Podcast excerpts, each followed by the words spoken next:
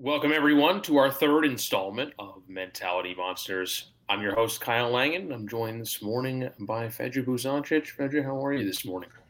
Doing well. I've been up for a couple hours now, and I am very ready to go.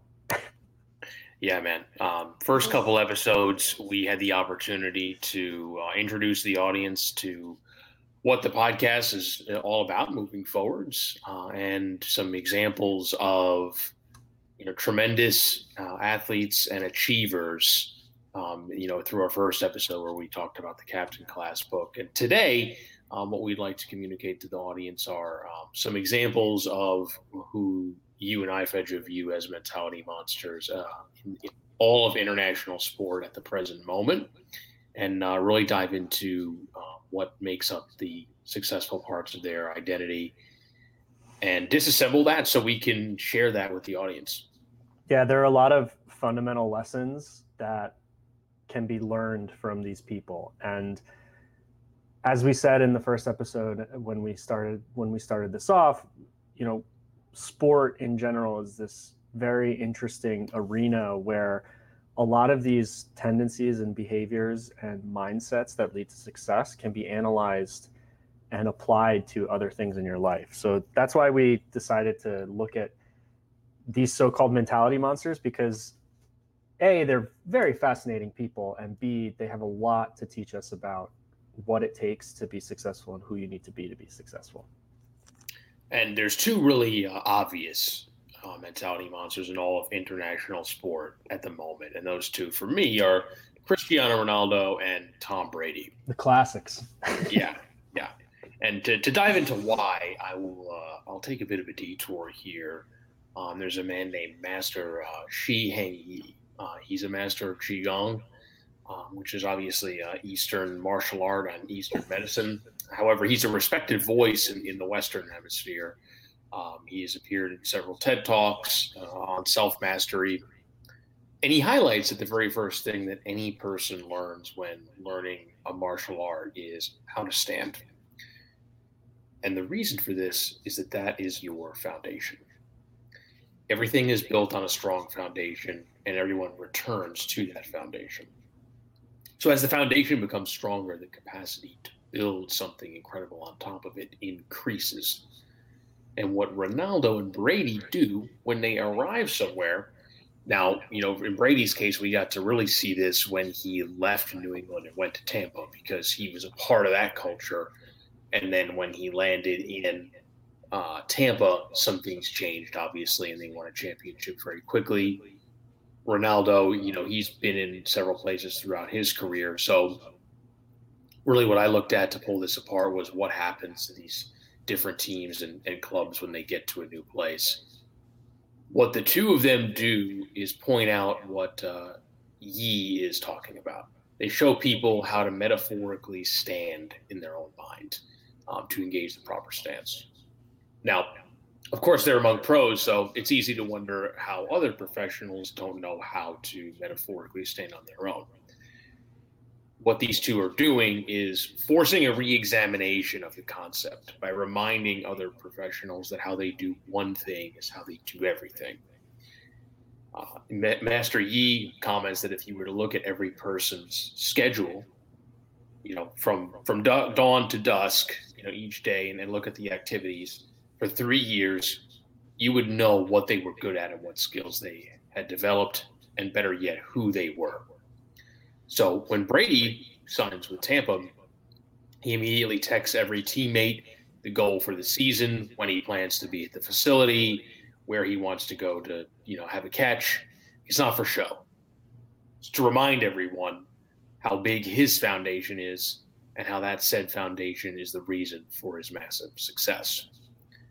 There was similarly uh, a recent story about Ronaldo um, that after games at Manchester United, he he passes on taking any of the, the sweets or desserts that are available for the team and discourages other players uh, from doing the same. He, he famously uh, removed a, a, Coke bottle from the uh, press conference at the Euros um, this past summer in 2021, you know, claiming it, it's garbage, right? He doesn't he doesn't drink that, and their, their stock actually plummeted. So it's quite funny that you know how deeply Ronaldo lives the angle here, and, and he's reminding uh, his teammates that it's important that how important these habits are. Um, and you know the Juventus players, you know when they had a slow start to the season um, after Ronaldo departed, you know they commented that you know they relied on him so much uh, emotionally you know, to carry the day and to set the standard, you know, day to day, not just execute during the games, but really to carry the, the day-to-day culture um, and point things like that out. So the, the team had a bit of a relapse uh, in terms of their commitment. Um, their captain, Leonardo Bonucci, referred to it as a, a lack of understanding of the humility uh, that's necessary to go to work every day, right? And, and, you know, humility might not be the word that comes to mind when you think of Ronaldo, um, However, the work he he puts in to build that foundation um, does take a lot of humility. Um, another man, uh, Aubrey Marcus, um, he's the founder of uh, Austin-based company Onnit. He wrote a book called "Own the Day, Own Your Life," and it's about structuring your time to attract the success that you want. Um, Jeffrey Gitomer, um, famous sales coach, uh, he wrote a similar one called "Get Shit Done," um, which is a more of a professional aim um, nonetheless, he drives home a, a similar point. So, um, success leaves clues, and these mentality monsters openly hand out the clue um, about how you stand, how you have a foundation, and how you're you invest your time from dawn to dusk is a reflection of of that. It's a reflection of how you view yourself, how you view your priorities, and your commitment to those priorities. I love I love what you said about um, Brady and, and Cristiano reminding professionals that how you do one thing is how you do everything. Because when you look at all of these mentality monsters, and we're only going to talk about a few, but there are many across the world of sport. When you look at these people, what you see is that they all have this similar mindset that what you do on a day-to-day basis is determines everything on the back end. And so when you when you dig into these individuals, what you see is an emphasis on the process, uh, a deliberate approach to how that process is executed, and a vehement protection of their mentality and that process. They adhere to it almost um, in, in, an insane way. Like they, they will never break away from the things that they view as making them great. I mean, when people talk about Brady eating avocado ice cream, this is like a tongue in cheek way of making fun of his TB12 method and all of these things that he does to be successful. But they are the vehicles, the, the drivers of where he is today. And what's in, what's the, the insane part, quote unquote, there is that it's non negotiable for them. Yeah. Like if you were to ask them, you know, oh, don't you ever, you know, just you know have an ice cream, you know, one night out? They would look at you dead in the face and no, they're really talking to themselves, right? Like they're, yes. they're like emphasizing absolutely not you, you, know they, they'll live another 30 40 50 years after they retire and can enjoy all those things for now it, that yeah. Yeah. So I want to I want to segue the, since you mentioned that they're talking to the, themselves. I want to segue into one of the mentality monsters that I that I flagged as wanting to talk about today, who's Jarvis Landry, and I I chose him for a couple of reasons. Number one, he is a psychopath, and number two, he, his impact. I felt his impact personally because I'm a fan of the Cleveland Browns. When he joined the Cleveland Browns, he was a major contributor to the culture shift of that team. So he's very near and dear to my heart because of that. Yeah, and, I recall when he got traded, you know, people were saying uh, it, it, was, you know, go going from Miami to Cleveland must suck to be him. And, and he's, he sort of yeah. reacted to that in a way. Like he, he wasn't about that narrative at all. He was determined to go against it.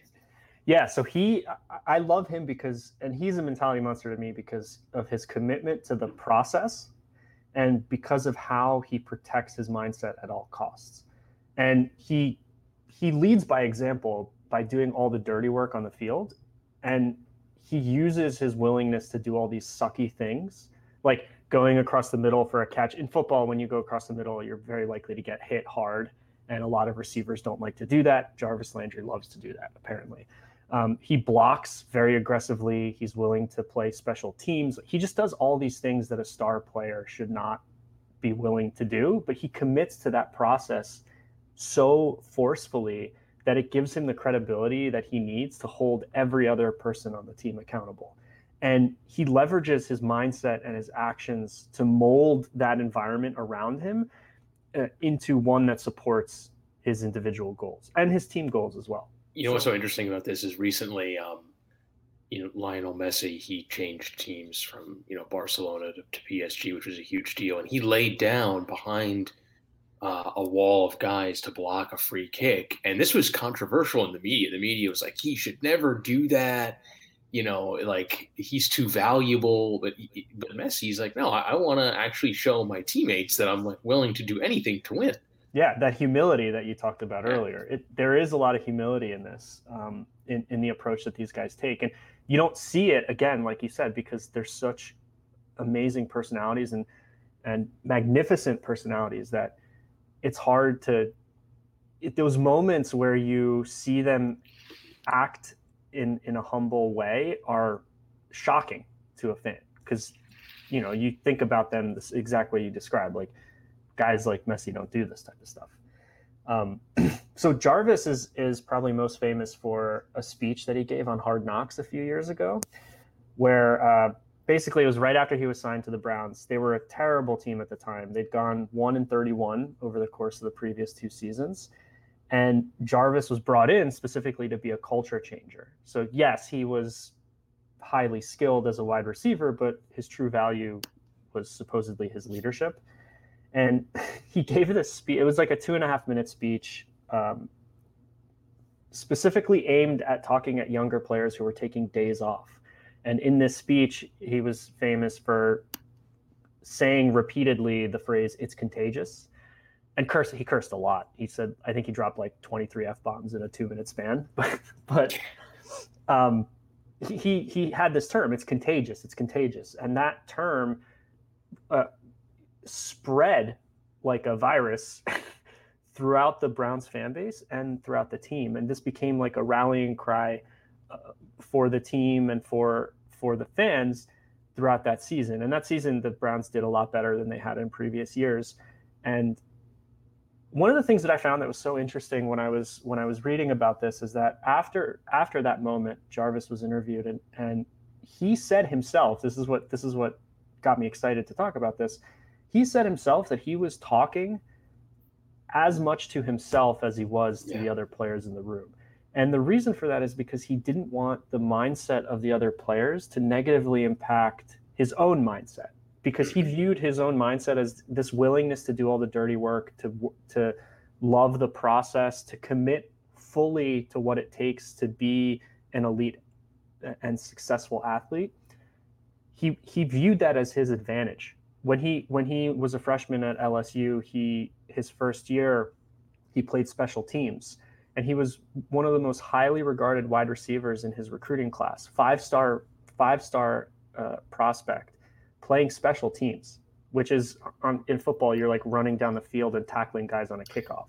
Yeah, and, it sounds like he's expressing something actually far more profound when he's saying that it's contagious. He's saying I I'm contagious, right? Yeah. And a given individual is contagious, and so it's a reminder that as as much as what he's doing is contagious, what everyone else is doing is contagious as well. So he's he's casting a, a reminder, as you said, to himself, also to everybody else, and for those others, it may not even be a reminder. It may be a the first time they're yes, the first time they're yeah. realizing the, the contagious nature of their thoughts. Which which brings me to what what you had said earlier, which is um, that when you when you structure your actions, your daily schedule in a way that supports your goals, yep. you're developing a specific mindset around how you want to accomplish certain things and and the process that you're going to execute to accomplish them once you establish that mentality and that scaffolding, you have to protect it at all costs. That's why these that's why these guys like Tom Brady and, and Ronaldo and all these other mentality monsters that we talk about are so protective with their process and what they do. That's why everything is non-negotiable. It's because as soon as you allow that doubt or uncertainty to creep in, you risk losing that special thing that you've created for yourself that supports everything that you want to accomplish. Yeah, we, you know, everyone wants more resources to achieve their the life and the goals they want. You know, resources as in money, opportunity, etc. And the one that we're all afforded equally is time. So this is why you know high achievers place such a high emphasis on how you treat your day because we're all afforded the same 24 hours in a day. So if you, you, use treat that resource like gold and you, you honor that resource, you know uh, there's a belief that other resources will, will flow to you, you know, in a more free manner um, when you're you're maximizing your time. Develop the mindset, protect the mindset. Yep. Um, someone who uh, you know who I want to you know speak on is uh, really Conor McGregor, and uh, for me oh, there there's two Conors. Yeah, there is the there's the Conor who who you know was on the come up. He had his vision cast and set uh, that he was going to be a, a two weight world champion in the UFC and be you know the Forbes richest athlete in the world. Then there was the Conor, you know, post achieving that uh, that mindset. And uh, you know, for me personally, I want to I want to jump into you know why this figure uh, really has such a deep impact on me. It was you know 2015, 2016. I had moved um, away from my family in New Jersey and relocated to another area um, of the U.S. in South Carolina, and uh, you know I was dealing with a lot of anxiety and you know, to the point where, you know, I had a job which was to drive around where I lived and, you know, prospect, cold call. I was in sales. And I would often actually get get panic attacks when I was driving on the highway. And it became very difficult for me. And how I overcame this was to put on Conor McGregor trash talk videos because he wasn't going to let his opponent win right? And this was the time where he was on, on a peak. And so I, I learned the power of uh, the power of words and belief by watching this, and and I, I bought in to the power of the narrative inside your own mind, right? Uh, the winner of the war gets to write the book on it, and there was a you know two voices fighting inside my head, and, and I saw that Conor was somebody who'd you know who'd won that that battle inside his own mind, you know, with the narrative and I would just watch these videos. So for, you know, for him, you know, he it, it's sad to see what's gone on with him, you know, in the last two years because he, he really got such a, a, special, you know, place in in uh, you know my mind and, and personal life. Really, um, you know, Conor was quoted once as saying, "All that matters is how you see yourself." Uh, in his early days, he would often say that he visualized good things, you know, coming to him when he was at his lowest because that's when it's most difficult. Um, he'd quit his job as a plumber to fight not long before he was quoted as saying these things and, and didn't have uh, didn't have much. So, you know, in my belief, the the essence of uh, masculine energy is, is progress. Um, doers love to believe that that doing something is leading somewhere, right? Um, you know, uh, it's common that that men want to accomplish something, they want to provide um, and, and, feminine energy can be more holding energy, um, you know, mothering something. So uh, that's that's my belief. And so when Conor was progressing through the achievement of his vision, um, he was really feeling it. So it's the placebo effect. He was combining action with the intent and seeing results. So you know his belief started to build. Uh, and he earned the moniker Mystic Mac because of his consistent ability to visualize, articulate, and execute uh, how a fight would go. And what got under the skin of other fighters wasn't the trash talk in terms of the words he was saying, it was the certitude, right? How certain he was that it would go a certain way. And they would read that, and it deeply bothered other fighters that he was uh, he was so certain. So the message behind this is a very similar one to you know what we shared on our last episode, which is have a vision, right? So your actions can be um, what I like to refer to as high leverage actions for achieving that vision. And so really to combine the two concepts that we've talked about so far, your time and your vision, you know once you once you pick the actions that are of, of high leverage for achieving your vision, prioritize those within your day and say, what's the most important thing I can do today to achieve I want to achieve in three years? Okay, what's the most important thing I can do this week, this month, etc. And those will be you know ever changing. Um, there's something that's that's so palpable uh, and so enjoyable about the feeling of satisfaction, right? That you are that you're on the path, you know, to achieving this vision, and that's when you can when you can smile and, and live with yourself through any sorts of trials and tribulations. And the thing that Conor's journey teaches us is that a vision needs to evolve over time. It can't be yeah, static. It can't be static. It needs to grow with your in alignment with your own growth. Because what the reason Conor is such an interesting case study is because he had a very powerful vision and it remained static as this thing that he wanted to achieve and he achieved it. And he achieved it with such force and magnitude that he i believe that even he outgrew that vision. He outperformed his own vision because of how successfully he accomplished the things that he accomplished. And once he got to that peak because he never reevaluated his vision or adjusted his vision to align with the path that he was on he became lost and that's what we're seeing these past couple years is the results of not re-engineering that vision to adjust to the new phase of your life that you get to when you accomplish that thing that you're striving for. This is a very big pitfall of of having such a strong approach is that once you get to that thing you're striving for you start to realize that there's more beyond that and it's hard yeah.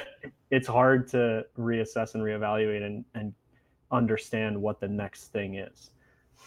No, I agree wholeheartedly you know with that. That's a great assessment of you know he closed the book uh, on himself and he wasn't certain about uh, you know what to do next. Yeah, yeah. i want to i want to talk about um, a man named roger bannister. So he's not he's not a current athlete. He's actually dead. He's not a current mentality monster. But he was the first man to run a mile in under four minutes. He did this in 1954. The reason I want to talk about him is because he teaches us how to change the reference level and how to mold our environment into one that supports the things we want to accomplish. Because we talked about Brady and, and Ronaldo earlier, and what they're both masters of is changing the reference level of any environment they enter. As soon as they get to a new space, they recalibrate what everyone on the team, in the organization, and even in the fan base believes is possible for that team to accomplish. It's it's an adjustment of of reference. And Bannister did this on a global scale in 1954. So he impact his yeah. his impact on the global reference level was incredible. Yeah, he's a name synonymous with you know almost people like the Wright brothers, right, who broke through yeah you know, barriers that people thought you know were impossible. Um, it was the, you know, how much research went into the breaking of the four minute mile that doctors and universities were all, all said it was impossible. Like the human heart and musculoskeletal system could not produce a high enough, you know, uh, cardiovascular output to actually do this. Yeah, and the this was such an ingrained belief that humanity's collective vision and mindset were stuck in what currently was and not what could be. This is what this is why I find I find his story so fascinating. Um, yeah, it's it's also like the person who you know the first person who climbed Everest, right? And if if they they scaled it, however, at the top they they died, and there's there's a flag there you know, it's the question: Did that person live a meaningful life? Right? Like that. You know, ah, man, I, I, excuse me, I don't know the guy's name, but you know, Bill who climbed Everest versus a meaningful life. Right? If we were to, you know, do the, the closing, you know, commentary on that on that court case, he did. He changed everything. Yeah, and what those those guys that climbed Everest had a similar impact on that endeavor that Bannister had on running. So prior to Bannister's Bannister had one there was one meet where he ran that 3 minute and 59 second mile And before that meet, humans had been had been chasing this achievement for eight or nine years. Now, this happened in 1954, so there's an impact that the that the Second World War had in, in probably prolonging how long that record stood. However, it was still this unachievable mark according to science and media and other athletes. Um, when you contrast that to what happened after Bannister broke the four minute mark, yes, 16 runners broke the barrier in the years following his initial run. So his feat actually changed the world's reference point, and he did this through his actions, through demonstration to the world that a sub four minute mile was actually possible. And once he did that, all of a sudden, every not every obviously not everyone, but many runners could do it. And the trajectory of the record uh, started to go down. Like the times became faster and faster at a very fast pace. The so all of a sudden you had this like switch in people's minds that not only is this possible, but I can do even better than what Roger Bannister was able to do. So all of a sudden, all these limitations of the human body were just poof gone because one guy happened to run three three minutes fifty nine seconds point four, which isn't even that much below four minutes. You know, and, and the way I look at this this conversation is a positive mindset, so to speak, is a sword, right? And you know, so every, everybody is aware of the the power of okay having a positive mindset what separates these people is they also have a shield against the negativity to complement the sort of positive attitude. You know, uh, being motivated or having a positive attitude. That's like, you know, bottom of the food pyramid type stuff when it comes to, you know, advancing yourself in personal development.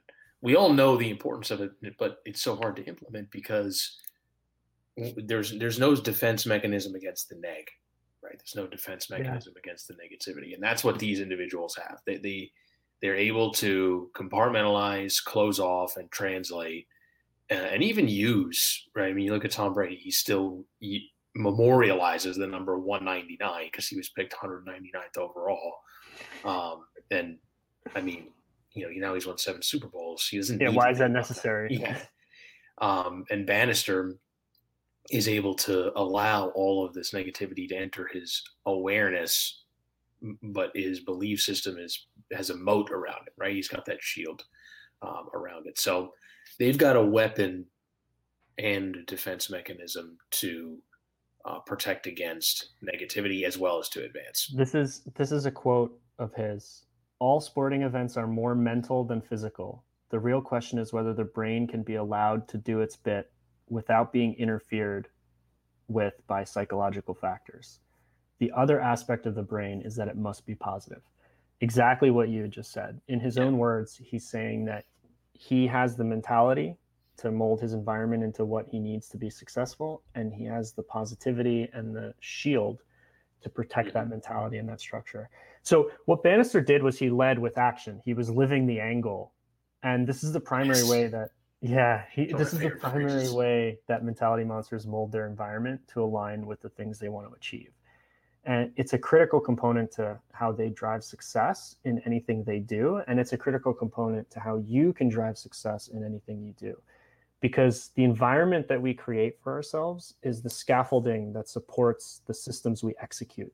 We talked in a previous episode about syncing to our systems the environment is, as I said, the scaffolding for that system. And when we structure our environment to support our goals, those goals become more easily achievable. I think about this like the classic example is always when you want to start a diet or eliminate sugary foods from your diet, don't buy the sugary foods. That's creating the scaffolding and the structure in your environment to support the system, to support the goal. And that's what all of these people do. Brady, Ronaldo, Bannister, Jarvis Landry, they all execute this in a almost perfect way. And they've developed these systems that allow them to do that very effectively. The yeah, final thing i'll say the final thing i'll say about bannister which makes him an even more interesting case study is that he was famous for not training much. He only ran one hour a day. And compare this to the amount of volume that, yeah, sure. people he was competing against were training uh, it, it's incredible. It's incredible, and the reasons he gave for not training a lot are hilarious. First of all, he was a doctor. He was a neurologist, and he was studying. He only ran competitively while he was a student, and he was studying to be a doctor. And he wanted to focus on his studies. He also said he wanted to maintain his personal life and personal relationships, and he had other interests than, than running. And he wanted to keep his evenings free to be able to mm. to um, have that other side of his life and not just be a fully dedicated runner. So he chose not to train as much as his competition. But what he did to overcome that lack of volume is he practiced deliberately. And this is another thing that all of these mentality monsters do. And it's another important concept that you can take away and apply to what you're doing on a day to day basis when you practice deliberately, what you're doing is you're determining what specifically you want to practice. You create a method to execute that practice, and then you define what success looks like so you can honestly evaluate how effective that practice was. And what Bannister did was he took that hour that he dedicated every day, his system, and he optimized it to enable him to run that sub four minute mile. He ran intervals, he ran hills. Yeah. That minimum, minimum effective dose. Yes, that deliberate practice is taking your mindset, taking that structure that you've created, putting it into action and living that angle. That's that's the value of that concept that is so powerful when it comes to achieving the things you want to achieve. Yeah, there's a great uh, great poem by uh, Rudyard Kipling um, or the first verse is uh, if you can keep your head when all about you are losing theirs and blaming it on you if you can trust yourself when all men doubt you but make allowance for their doubting too if you can wait and not be tired by waiting or being lied about don't deal in lies or being hated don't give way to the hating. Um, so it's allowing these things to happen you know sans them influencing your your own mindset or your own emotions um, effectively. And as Veg highlighted on a, a, couple of fronts you know bannister was was very good at that. Um, and, and someone you know near and dear to both of our hearts uh, as well that uh, you know was one of those people right where the tide raises all ships as well in a more modern era you know for me was michael phelps. Oh yeah. Um, he he made it he made it chic to to train and live a certain way as a swimmer and change the way that you can uh you know what you can achieve you know change what you can achieve outside the pool right? He, he made it uh he made it cool for people to swim. And uh you know as, as growing up that was a that was a big deal. Um you know swimming two hours a day staring at a black line at the bottom of the pool i used to lament the idea that I had friends that were, you know, at basketball practice that were actually having a conversation with one another and enjoying themselves. Um, all the people I swam with, we were all holding our breath and, and staring at a black line. And you know, Phelps, he he really was able to to put something, uh, you know, reward at the end of that that that made it worth it. And sure, well, well we all knew, you know, while swimming, we weren't gonna, you know, win eight Olympic gold medals. It was still it, it was about satisfaction. You know, he was an alert that you know you can be satisfied when you work that hard and you you live that angle and, and put in that work and that really in, informed you know my, my life up to this point right when i stopped swimming it was you know can i be satisfied with the effort that i put in you know to achieve this outcome and and and that really being a state of, of bliss for, for me personally is you know being satisfied with the effort you know and also you know, sprinkling in what I like to call, you know, low time preference, right? If you can be satisfied with the effort you put in and also trust that it's it's adding up to something great on a much longer uh, you know, protracted time frame. Those are two things that uh, that I think Phelps did really well because he started training when he was extremely young and continued to achieve up until he was, you know, through his 30s. Right. By the time he was in his last Olympics, there were people who grew up watching him that were trying to beat him their whole life and couldn't do it. Um, so he had he had a lot of uh, it spoke to his durability of, of mind, body, and spirit. Um, he was able to to endure it for so long, and in the vulnerability that he you know he showed. Um, you know, during the 2012 games where he was admittedly, you know, exhausted from the process and he'd gone through some things, you know, out of the pool, so to speak, between 08 and then. And so he, uh, he humanized it. He showed what, what you can achieve and, and he really created a place, um, you know, in my mind anyway, for the, for the feeling of satisfaction when you, when you put a shift in and, and you, you're able to, you know, to live the angle. It's one of my favorite phrases um, towards whatever your goal is and, and be comfortable with time um, and the time it takes to achieve that. So, you know, Phelps for me was, you know, time, effort, identity. He really did it in a field that, that no one else, you know, had done it before, um, at least at that level. He also taught us that it's possible to eat eight to 10,000 calories a day and not get fat. Yeah, you can outwork a bad diet uh, according to if you stick with the Phelps schedule, which is 10K worth of swimming per day if your shoulders can handle that, you can become a Subway sponsor and literally house, house every single thing in a restaurant.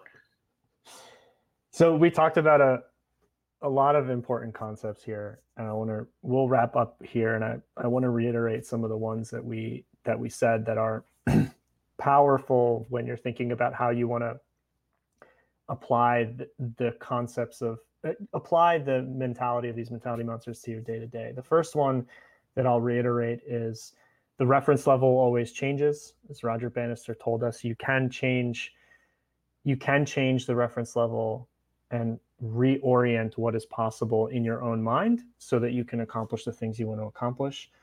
The second thing that I want to that I want to point out and reiterate is that structuring our environment to support our goals is how we can make those goals more achievable. So when you're thinking about what you want to accomplish, think about your environment as much as the goal itself. Yeah, on that one, I'll interject. There's a man named Dave Tate. He runs a gym in uh, Columbus, Ohio for powerlifting. And he said the most important piece of equipment in the gym is the other people in it because you're going to get as strong as like the median person in the gym that you work out in. Yeah. So I avoid any gym that has uh, a high density of Instagram fitness people. Um, so the other, the final thing is developing the mindset, protecting the mindset. That's that's a key component of of being successful because on your journey you're going to have a lot of ups and downs. There are going to be things that challenge you and challenge your convictions and having the sword and the shield together makes you much more powerful in your quest to accomplish the things you want to accomplish. Yeah, the uh, you think of the ups and downs like a frequency, right? Are you at a high frequency or a low frequency? Because the person that has the down at a low frequency, they stay in that pit for a while. They think about it. They, you know, they get in their feelings about it, and then over time, they progressively bounce back. The people who possess the sword and the shield, you know the weapons to to to win the war going on in your own mind for your own emotions those are vibrating in a high frequency because they're able to get back to you know the peaks very quickly you know when when negativity surfaces so everyone you know please like and subscribe mentality monsters on spotify apple podcasts Hope you enjoy the show. We're, we're welcome to any and all feedback. We would love to continue to improve the concepts we explore for you so you can continue to better your life. We look forward to having some awesome guests on in the coming days and weeks as well. We can't wait to see you on our next episode.